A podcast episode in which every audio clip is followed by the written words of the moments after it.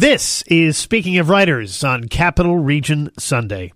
I'm Steve Richards. After a decade of researching the Royal Archives, the award winning and New York Times bestselling author of Christianity, Diarmaid MacCulloch, has emerged with the most thoroughly researched and complete biography of Thomas Cromwell a polarizing political figure, most known for his unwavering service to volatile King Henry VIII and his hand in the Reformation. Tom, Thomas Cromwell, A Revolutionary Life. The book sheds light onto a fascinating part of history, one that helped shape the course of English politics and the future of Protestant religion. Diarmaid MacCulloch is professor of the history of the church at Oxford University. His books include Thomas Cranmer, A Life, which won the Whitbread Biography Prize, the James Tait Black Prize, and the Duff Cooper Prize, the Reformation, a history winner of the National Book Critics Circle Award and the Wolfson Prize, and Christianity, the first 3,000 years, a New York Times bestseller that won the Cundill Prize in history. An Anglican deacon knighted in 2012. He has presented many highly celebrated documentaries for television and radio, makes his home in Oxford, England. Happy to have Diarmaid MacCulloch join me now. You've written many books about the Tudor era. What fascinates you about that period in history? It's one of the great turning points in the story of England and then further out from England, the United Kingdom, and also the United States. Uh, without the Protestant Reformation in England, you, you, can't imagine the United States as it developed out of England's colonies uh, across the Atlantic. So it all started in the 16th century, and uh, actually, really, the segment of the 16th century where you can see the changes happening is the 1530s, and that's the decade which spanned Thomas Cromwell's public career. So um, I started thinking about this when I was a student, well, nearly half a century ago, and um, started studying the Tudors then, and um, took up that subject uh, for my doctoral thesis and uh, over the years, I've expanded uh, and, and, got to know that other society. And that, that's, that's the fascination in applying all the knowledge I'd built up of the people and who they were and how they related each other. And at the end of it all, who better to uh, sum that up than the, the life Cromwell, who knew so many of them and changed their lives so much.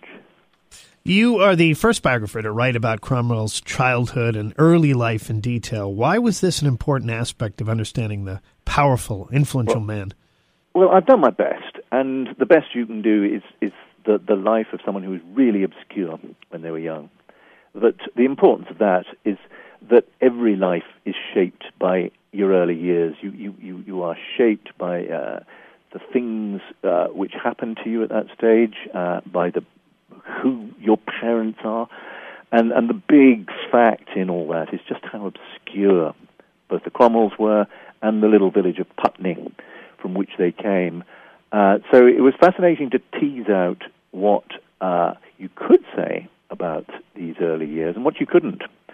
And uh, what I learned during the course of my research is that a lot of things we thought we knew about this Cromwell family were actually made up, made up in the 19th century by uh, a local historian who seemed to just do it for the, the sheer hell of it. And, and so you had to clear out all the sort of conventional things which historians, of, biographers of Cromwell have always said, and, and start afresh. And um, the most surprising thing for me was if you did that, you could start listening to the 16th century Tudor voices who said that Thomas Cromwell's father came from Ireland, not from England. He was Irish. And uh, we've yet to work out the significance of that extraordinary fact. That, that I've left that for other historians. But then these, these early obscure years and what happened to him next are so important. He went off to Italy. A teenager who was nobody went off to the real center of sophistication and culture in Europe at the time. England was on the edge. England was marginal. But Florence there was the action, and that's where Thomas Cromwell went. And mysteriously turned himself into the best uh, Italian Englishman when he came back to England. I call him the best Italian in all Tudor England. Mm-hmm. And that's really important to understand the rest of his career. Chatting with uh, Diarmaid MacCulloch here on Speaking of Writers. His book is Thomas Cromwell, A Revolutionary Life. Uh, you mentioned your research. First-hand materials in the British National Archives and the British Library included thousands of Cromwell's surviving papers, which took a decade to absorb. What was your research process to capture an accurate portrayal of Cromwell's life? Well, in a sense, very simple because a life is in a straight line.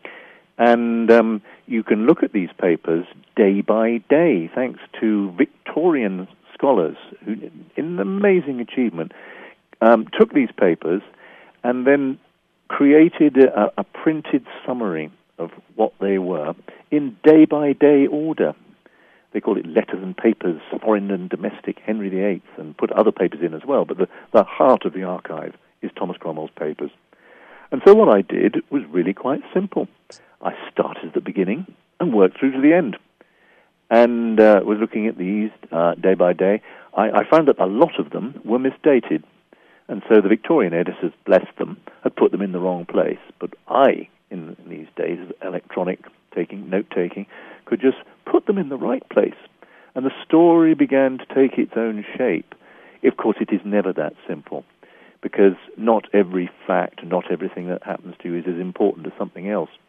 So what the historian has to do is is find the shape, the importance in this great conveyor belt of facts, and that's a fascination of doing history.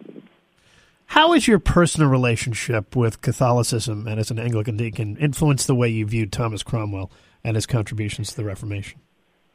Well, I, we all have biases, and I think it's important to recognize your biases. I think that the Reformation was, uh, in most respects, a good thing. Um, and it, it, literally created me, because my father was a, an Anglican priest, and his father before him was an Anglican priest. Well, that wouldn't have happened if the Reformation hadn't happened. So, very literally, I'm the creation of the Reformation. And uh, that puts me in a relationship to Catholicism, but it's not a relationship of hostility in any sense at all. I think it, it, it, it just gives me a place to stand as I look at all the events of the Reformation. And that doesn't stop me seeing a lot of the Protestant story as profoundly discreditable. Uh, Protestants killed Catholics just as much as Catholics killed Protestants, and Protestants also killed other Protestants. So you, you need to see all that uh, and, and not simplify things. But again, it's, it's a matter of seeing patterns, and if you create a pattern, uh, seeing what judgments you can draw from that.